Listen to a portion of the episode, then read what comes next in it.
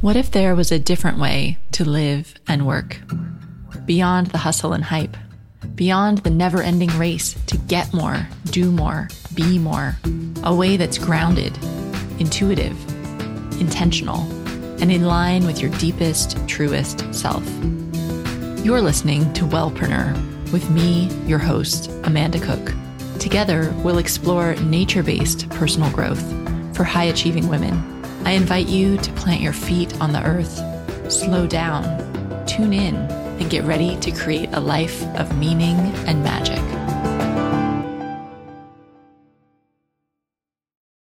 Hello, and welcome to this episode of the Wellpreneur podcast. I'm your host, Amanda Cook. And this week, we're talking with an inspiring entrepreneur who strongly believes in the ethical, sustainable sourcing of the wellness ingredients that we're using today, and especially turmeric. I'm speaking with Sana Javeri Kadri of Diaspora Co. And Sana was a food photographer who grew up in India and while she was living in the US, saw the turmeric trend taking off and realized that it really wasn't being responsibly sourced. In fact, most people had no idea where their turmeric was coming from. And the farmers were really being exploited and certainly not compensated fairly for the products they were producing. Plus, there was a situation just because of the basis of the spice trade being based on colonialism that so many of the varieties being grown were quite limited and not using these really potent heirloom varieties that were traditionally used in India. So she took a big leap of faith and decided to start bringing some transparency into that supply chain and really compensating the farmers fairly and creating a supply of turmeric that is amazing quality, but also treats the people that are producing it well. I'm totally inspired by her story. And I think you're really going to enjoy this interview where we're talking about how she came at this business from a real desire to understand the links in the chain and just following her curiosity. I think it's also a great example of how all these different things that happen in your life and your unique background can really combine to make you uniquely suited to do your own business. And that's certainly the case for Sana. We're talking about what's wrong with the spice trade today and how it's so outdated and how to really bring some light to it and start to do better. We're talking about how she got started with business, how she was able to launch it without doing crazy marketing campaigns. And of course, at the end, I ask her for some turmeric tips because being in wellness, we all want to know more about turmeric, right? I thought you guys would like that too. So I think it's a really inspiring, thought provoking interview. And I know it made me think, you know what? I can really go after something bigger. Like, don't be afraid of something just because it's traditionally not an industry that you have a, a lot of experience in. You can do it. You can go after it. And I think she'll inspire you to feel that too. Now, if you're a new listener who is a wellness entrepreneur or an aspiring wellness entrepreneur, then I just wanted to let you know that I've written the book Wellpreneur. It's available on Amazon and it teaches you how to bring more of the right people to your website and turn them into paying clients. So if you've ever wanted to learn how to market your wellness business online, the book has everything in it. It's really good stuff. It's in Kindle and print on Amazon. I've also got a companion planner to help you plan the next 12 months. Thousands of wellpreneurs already have and are using the book, and we're connecting over in our Facebook group, which is called the Wellpreneur Community Group. So I'd love it if you're looking at growing your wellness business this year, go check out the book on Amazon and then come join us on Facebook. You can also find me at my website, amandacook.me, where if you sign up for my email list, you'll hear from me about every week with all the goodness that's going on in the wellness world, on the podcast, in our community, and in my life to help develop curiosity, freedom, connection, and make a bigger impact with our wellness businesses. Okay, now let's jump into this interview with Sana Javeri Kadri of Diaspora Co.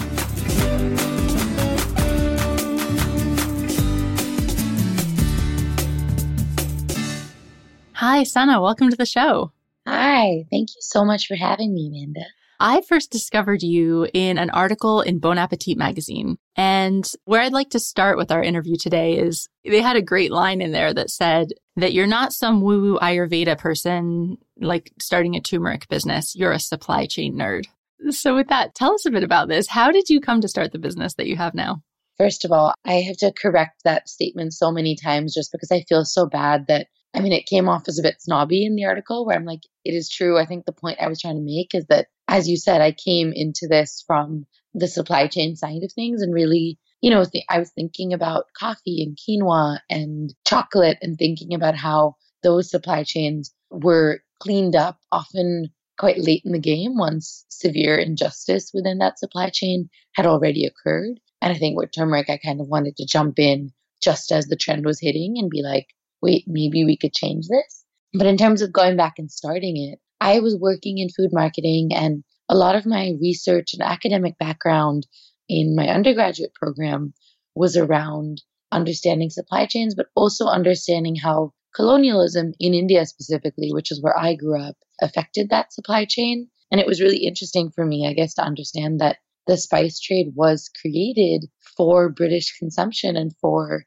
essentially colonial exploitation. And as, you know, a post colonial person living in Mumbai, actually, yes, we were kind of told that Gandhi freed us and India is free now. But for the most part, the messaging that I was sent was that, you know, the British gave us trains and they, it's the reason that we speak English. So there was this underlying idea through my Mumbai post colonial education that, you know, yes, it was bad, but the British were also good in that they gave us all these things. And I never had an education in which I was told all the ways that the British kind of took or stole from us, mm-hmm. or all the ways that the injustices that I saw in India in terms of the caste system or in terms of, you know, deep, deep poverty within agriculture actually came from the effects of colonialism. And that was only something I started fully understanding in college, in, living in the United States. So once I had been removed from India. And then when the turmeric trend hit, I think I had enough research background on the spice trade to be like, wait, wait, wait. This trend is hitting, and people, you know, all of these cute companies are talking about their golden lattes and like their, I don't know, golden face masks that are going to change somebody's complexion. And on their websites, like every other millennial business, they're saying that they're ethically sourced. But I've seen what sourcing in India looks like and what people get away with calling ethical sourcing. So I guess I just had a hunch that that wasn't true. And I started asking, I started sending emails. So I asked John Beaver of Oaktown Spice, like, you know, he's been in this business for over 20 years. And I asked him, like, where, where are your spices coming from? Where in India are you importing from? And he got back to me very plainly and was like, I have absolutely no idea. Mm-hmm. And if you find out, please let me know. And I think to me, that was such a wake up call that this person who literally runs a spice business has no idea where his stuff is coming from, but it's being sold in this beautiful store to a very kind of choice clientele, mm-hmm. um, a high end kind of luxury market.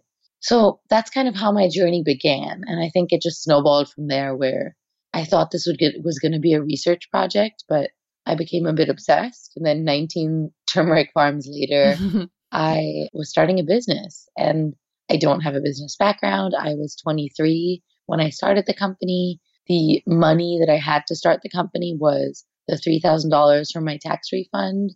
My first business, and I'm not saying any of this to romanticize it. I feel like I say this stuff more to explain that I didn't get into it knowing what I was doing. And so a lot of things have been like waking up every morning, not knowing the answer and making up the answer.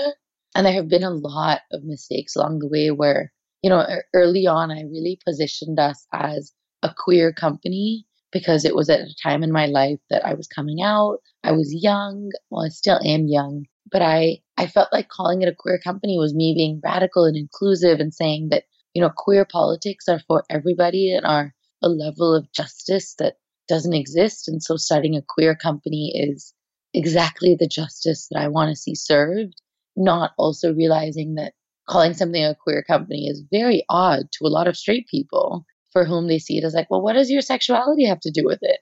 What does sex have to do with business and turmeric? So, you know, there have been a lot of mistakes around along the way, but ultimately, I think we've really been able to stay true to our goal, which is that we want to market indigenous and heirloom Indian spices. And we want to pay our farmers super ethically and actually have them be partners in our business. And we profit share with our farm partners. We pay them 10 times the market price. And then we do supply to a lot of wellness companies. So a lot of those companies that initially I felt very suspicious of their supply chain. And I felt a bit, you know, like, where is your stuff coming from? How are you just wildly profiting off of this golden latte trend have come around and now buy from us. And I feel in doing that are really completing the circle that, you know, if a golden latte makes people feel trendy, that's fine. That's wonderful. Now, with our company as kind of the missing link, they also know where it's coming from and who's profiting off of it. And that I think that for me was the kind of addition to wellness that I wanted to see. Mm-hmm. Oh, thank you for sharing all of that. There's quite a few ways I want to go, a few different angles I want to talk to you about. But I know for a lot of the listeners out there, you know, working in wellness, I'm really curious about this idea of like really knowing where your ingredients come from, because I think now it can be so trendy to recommend, you know, like quinoa was a big thing or turmeric or something from some other part of the world. And we really have no idea I mean, we're just buying it blindly because it's trendy most of the time. So what you said, like even people that were working in the spice trade didn't have visibility into their supply chain. Why, why is that? Are there just too many intermediaries? Yeah, ultimately these supply chains were built around the trading system, right? And so the farmer would sell it to the guy with a pickup truck that came to his farm and gave him cash in hand so that he could pay all of his labor and all of his equipment. And then that guy with the pickup truck would sell it to four more people. And then that guy, the fourth trader, would sell it to an exporter.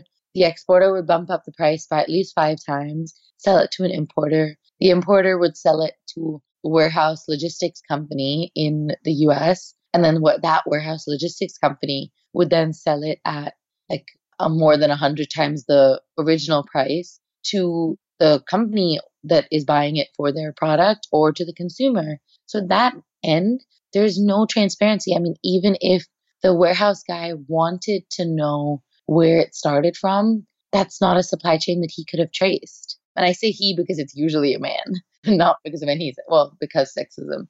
So I think that's one thing. And also, you know, these products were all colonial commodities. Like if you look at chocolate, I think the bean to bar chocolate movement has really changed the game for cacao. And I'm really in awe of the chocolate makers who pioneered that because they went from saying, oh, chocolate should be something that is in, in the candy section to no, chocolate can be something that one costs $8, which is hard, and is also a craft item that can be beautifully prepared and has nuances and just like the cacao farmers deserve to a know what their chocolate tastes like and b be making, you know, a really decent income off of this for providing us ultimately with a luxury good. One thing I love about your story is that it really goes with it started from following your curiosity and you were just curious how does this work and i i know i found in my business that often leads to the best ideas because there's like a real spark of something that captures you and as you start to follow it then then things unfold but as you started as you kind of followed that and realized you know this could really turn into something did you I mean, did you have that moment when you're like, who am I to try to change this? Or like, wow, how can I even do this thing? I don't, I mean, that sounds like such a daunting process. Did that stuff come up for you?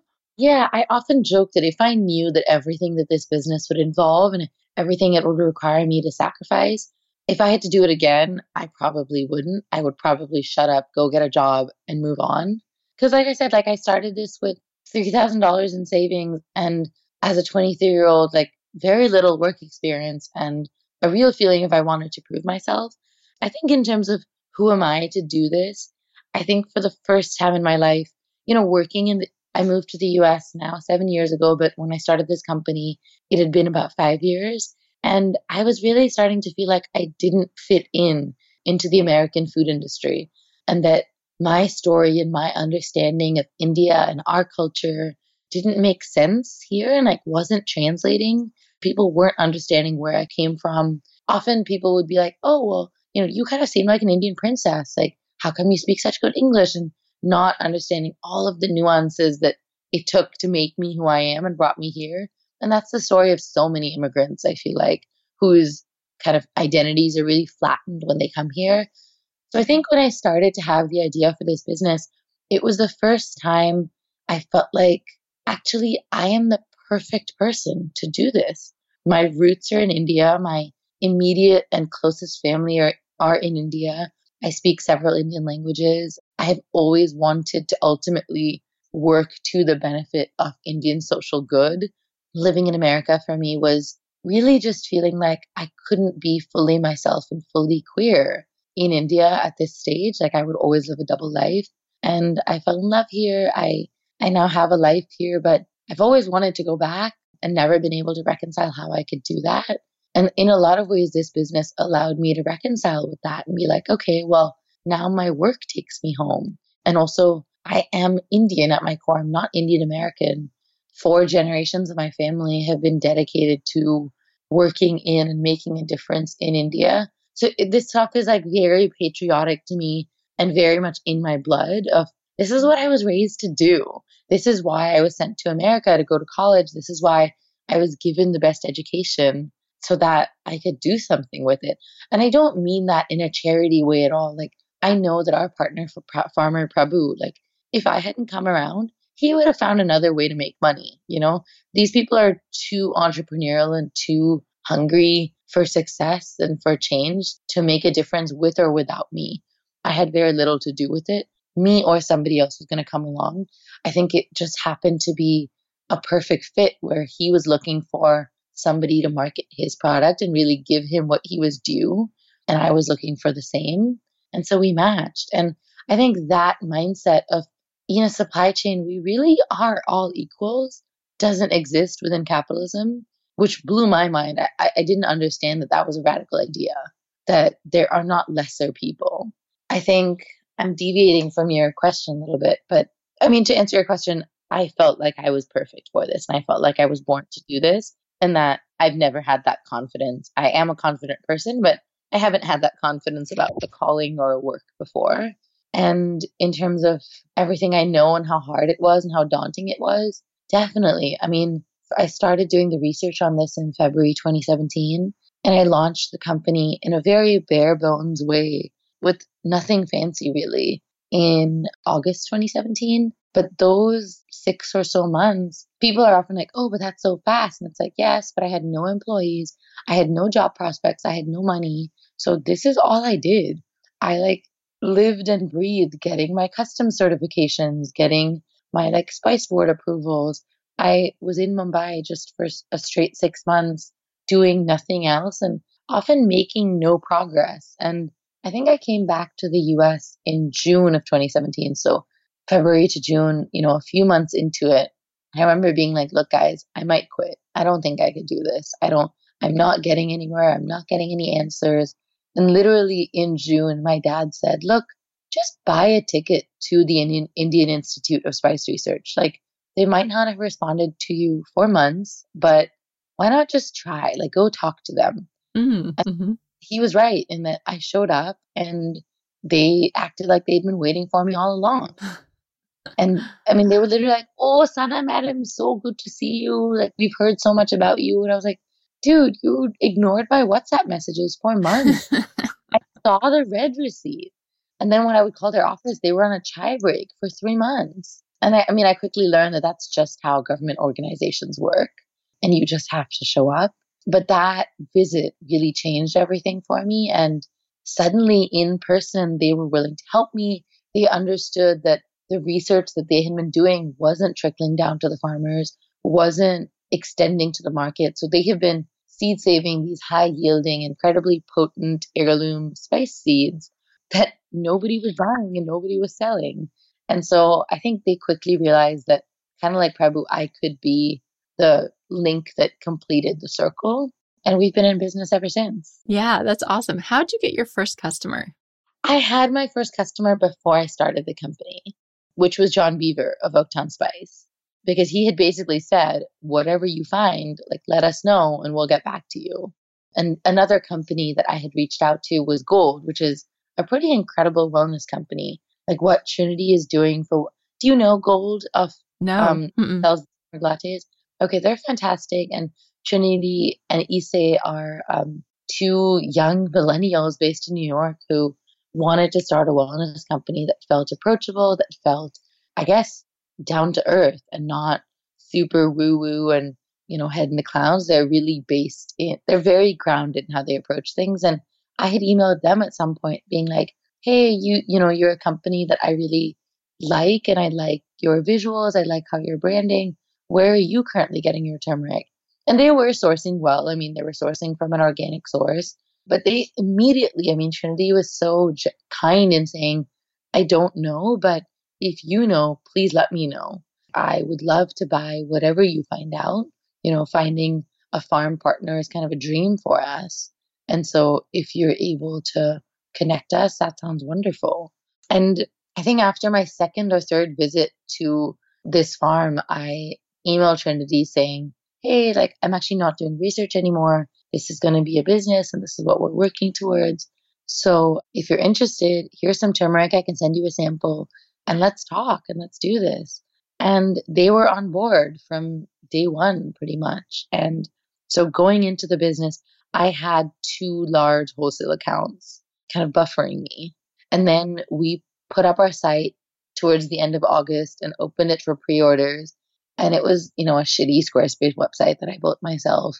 And I really thought we would maybe get like two and a half pre orders. But we ended up getting, I think we like sold out of our first run in a few hours that day. And awesome. mm-hmm. yeah, I was, I was shocked and I really wasn't expecting that. But I think my Oakland community had always been more excited about the idea and giving me more props for it and really pumped me up about it more than I really believed in it myself. I really was seeing this as like a wild experiment. I didn't yet feel like I was responsible for these farmers' livelihoods or feel like I was going to make them bank. I would have liked to, but there wasn't a lot of long term vision. There was just a, I think, like you said, that curiosity of let's take this one step further. Let's take this one step further. Okay, what's next? And now we're here. I think a lot of people listening, you know, either they are just launching a business or even within their business, they're looking at, you know, everyone's always looking at launching their next thing. And what you talked about, like how you got started, it makes it sound so easy. Like it just happened, you know, the pieces just fell into right. place. I'm not saying there wasn't a ton of hard work, but it's not like you did some crazy marketing campaign or something to get it going. No. Um, and so I'm, I'm kind of curious about that. And I, my hunch is that because you felt so aligned with it, you're just telling people about it and people were getting on board just naturally during those six months or i don't know what how do you why do you think it was it it you know took off that easily? Yeah i think that people talk to me and they always say that you know you are so uh, like so incredibly passionate. And i don't realize that like often you know you don't know what uh, you're so used to what it's like living in your head mm-hmm. that you don't know what that looks like to the outside and I've always been kind of an obsessive, passionate person who has causes and beliefs and like overwhelming idealism. And so, yeah, I think, uh, and I've always taken to Instagram to tell like deep, nuanced, complicated stories. That's kind of been how I've interacted with the internet since I came of age in the internet. And so I think in terms of like intense marketing campaign, I was talking about it in a very deep, complex way very early on to anybody I could find. And my day job is that I'm a food photographer. That's starting to be less and less of my day job. I'm more or less full time diaspora at this point. I only take on gigs that I really want or really fun. But back then, my full time job was as a food photographer. And I mean, I was talking to everybody I worked with about this. Like, no matter what, I, I actually took like a business strategy class maybe two years ago for my photography business. And within 10 minutes of this class, it was kind of in a workshop setting. I had completely switched from talking about photo- anything to do with photography to talking about Diaspora Co. And this woman had to kind of gently ask me, she was like, So, well, which one is the business you want to focus on? And I had to sit there and be like, You know, I came here because I want to make more money as a photographer. But what I really love and care about is the spice business.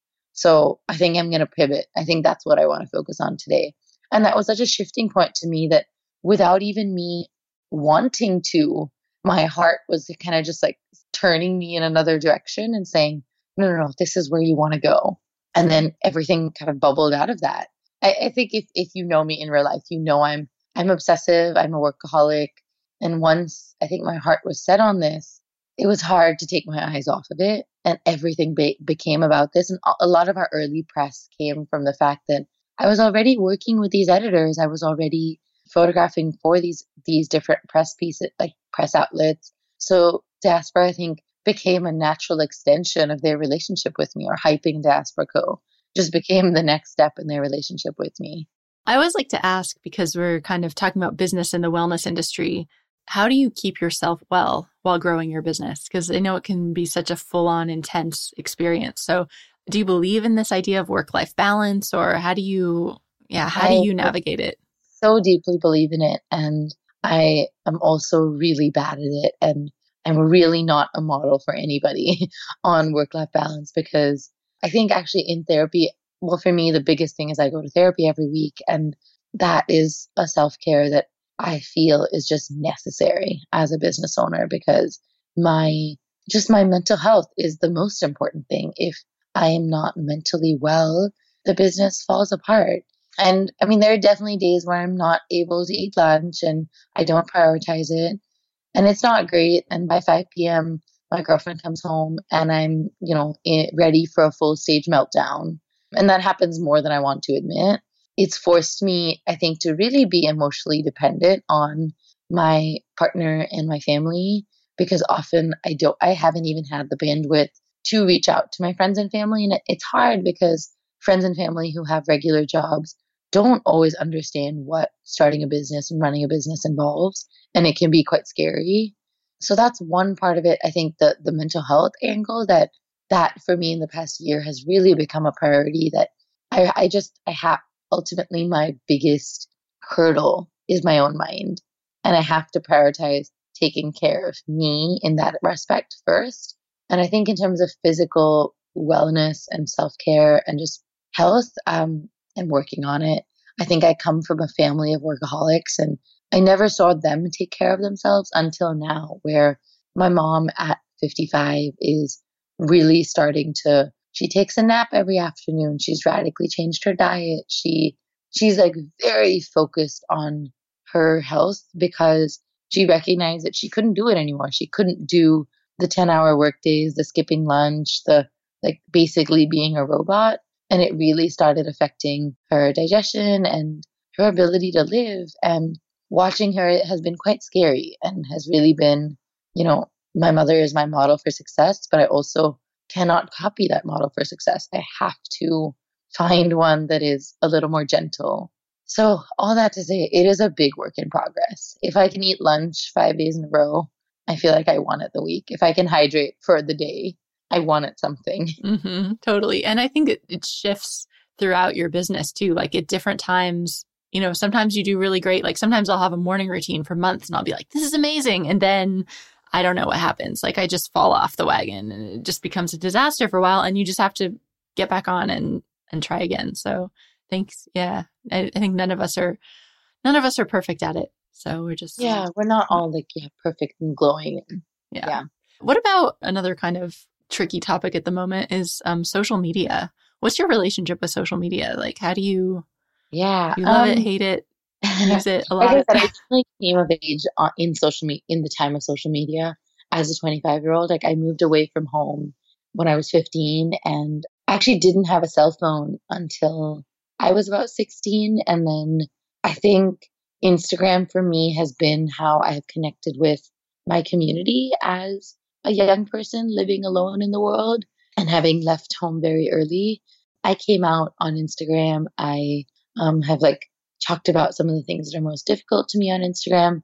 I'm really a weird Instagram baby, and it's not like I'm some crazy influencer or something. I think it's just that I found that every time I moved to a new place by myself uh, and completely alone, Instagram allowed me to find people, to make friends, to connect on a very deep level with people. So, personally, I have always loved Instagram and I found it to be very powerful. I think since I now manage the business's social media as well, that's hard because it means that from when I wake up to when I go to bed, I'm always working because I'm always responding to DMs. I'm always reposting stuff. I'm always worried that if I don't repost something now, the Insta story will go away and then I'll miss it. So I have to do it now. So it is a bit never ending. But and I recently did something on our Instagram where anybody that gave me anxiety, I just unfollowed them. And it wasn't about it wasn't personal. It was just my mental health comes first.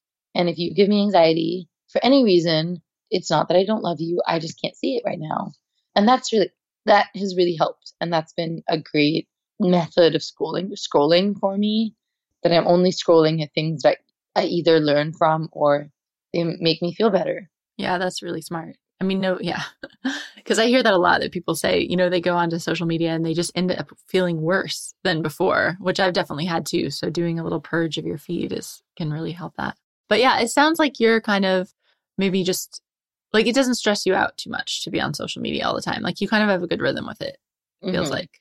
Yeah. Yeah, I think me and social media are pretty good. My girlfriend, on the other hand, you know, has an Instagram account that she's posted on 12 times. She does not have any relationship to it. And she loves that. And I kind of envy her that she has completely bought out and stepped out of the bullshit. Mm, But at the same time, I think for now, the pros and like the connections that I get off of social media outweigh the cons. And if that ever changed, I would reconsider. yeah. If you could go back and give yourself some advice when you were first starting um, Diaspora Co., what would you tell yourself?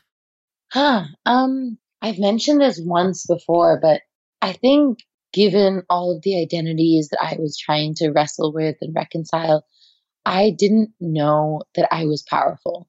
I thought, well, you're broke, you haven't been to business school, you don't come from a business background, you're just another punk kid doing a thing. So I didn't think of myself. I definitely was passionate and felt like I found my calling with this, but I didn't think of myself as powerful. And I think that's very important because if you don't know that you have power, you don't know how to use it.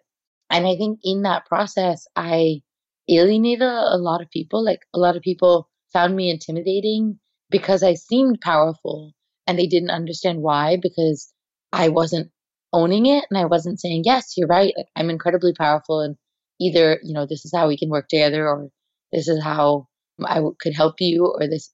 I didn't know that I could have impact and that young people were looking to me for advice. I didn't know that my vendors, you know, were looking to me kind of as a pioneer. I was, I think, maybe being overly modest and kind of trying to reduce how I was seen so that even if things went wrong, eh, they wouldn't go too wrong. I think owning power is very important and it multiplies what you're able to do. I don't know if that sounds too Mm, ground of no, wellness, that's so that's cool. Yeah, that's really pow- I mean, well, powerful is the wrong word to use, but like I haven't actually heard. I asked that question a lot, and I haven't heard that response before. And there's something it like really rang true for me. That sense of yeah, realizing your power. And I I wonder, I mean, how do you know how you did that? Like, how can people? How do you step into something like that? What What did you find? Yeah. That's an interesting one because I think there's two types of people, right? There's the people who are incredibly hard on themselves and modest and self aware and struggle with everything they put out into the world. And I definitely am on that spectrum. And maybe owning your power, I'm speaking to those people. And then there's the people who I find to be wildly confident, and like overly cocky, and like hype themselves before they even get started. So I'm maybe not speaking to those people as much.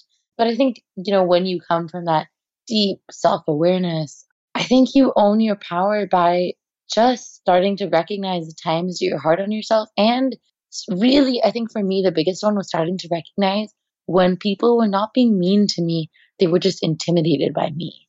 And the minute I led to them with softness and like with humility and being like, look, I understand, like maybe saying, yes, you're right. I am privileged and I am powerful and I do have a tremendous amount of power in this space now. It it softened people and it helped them be less scared of me and it, it helped them not react to me out of fear or defensiveness or aggression and it created just much more honest interactions for me Awesome. Okay, I want to ask you like one last question, but Yeah. about turmeric because we all love turmeric. And Mhm. so, what should we know about turmeric? Like everyone likes to make it in latte lattes, or I've heard you should take it with black pepper. Like, give us a little turmeric wisdom Yeah. to leave us with. all right so well the biggest one is that curcumin the active compound that has all the anti-inflammatory like wonderful benefits is very dependent on freshness so if your turmeric is more than two to three years old there's likely no curcumin left in there which is where knowing where your turmeric comes from is super super important so turmeric curcumin exists in the volatile oils of turmeric and so with time, those volatile oils disappear. You know, they evaporate, they will leach into your packaging. So you're losing curcumin as time goes by. And the FDA really has no messaging around this kind of thing. They have no regulation around this kind of thing. A lot of the biggest brands of turmeric can be on the grocery store shelf and can be seven to eight years old. Mm. So that's the biggest one. Like, know where it's coming from and know how fresh it is. Know when it was ground and when it was harvested. And really, the only two companies really doing that are Diaspora Co., my company, and one other really wonderful company called Burlap and Barrel. And they're trying to do, they're not coming as much from a turmeric angle, but they, they do bring a lot of credibility to and supply chain knowledge and timelines to their spices. So that's the first one. And then the second one is, yes, what you just said that like if you're taking it for its um, wellness properties, taking it with a pinch of black pepper is very important because piperine, which is the active compound in pepper, really boosts the bioavailability of curcumin. And then taking it with a fat. And that's why a golden latte is like so perfect in terms of the wellness benefits. And it's why kind of Indian moms and grandmoms have been recommending this to their kids for hundreds of years because you get your fat, you get your black pepper, and you get the turmeric, and it's heated. So, heat, fat, pepper are all things that increase the bioavailability and the absorption of turmeric. So, you get it in one big package. Awesome. Cool. So tell everyone where they can check out your company and, of course, buy some lovely turmeric. Yeah. So we're at Diaspora Co. D-I-A-S-P-O-R-A-C-O dot com or Diaspora Co on Instagram. We're also on Amazon Prime, which not a lot of people know about. And we kind of keep it on the DL because we sell out every time. But if you're on Amazon Prime and you get lucky, we're on there. Um, yeah. Awesome. That's so cool. Thank you so much for being here. It's been really inspiring talking to you and um yeah, yeah thank you and learning. You Thanks. I'm a little woozy from answering questions nonstop, so I'm going to go take a nap now.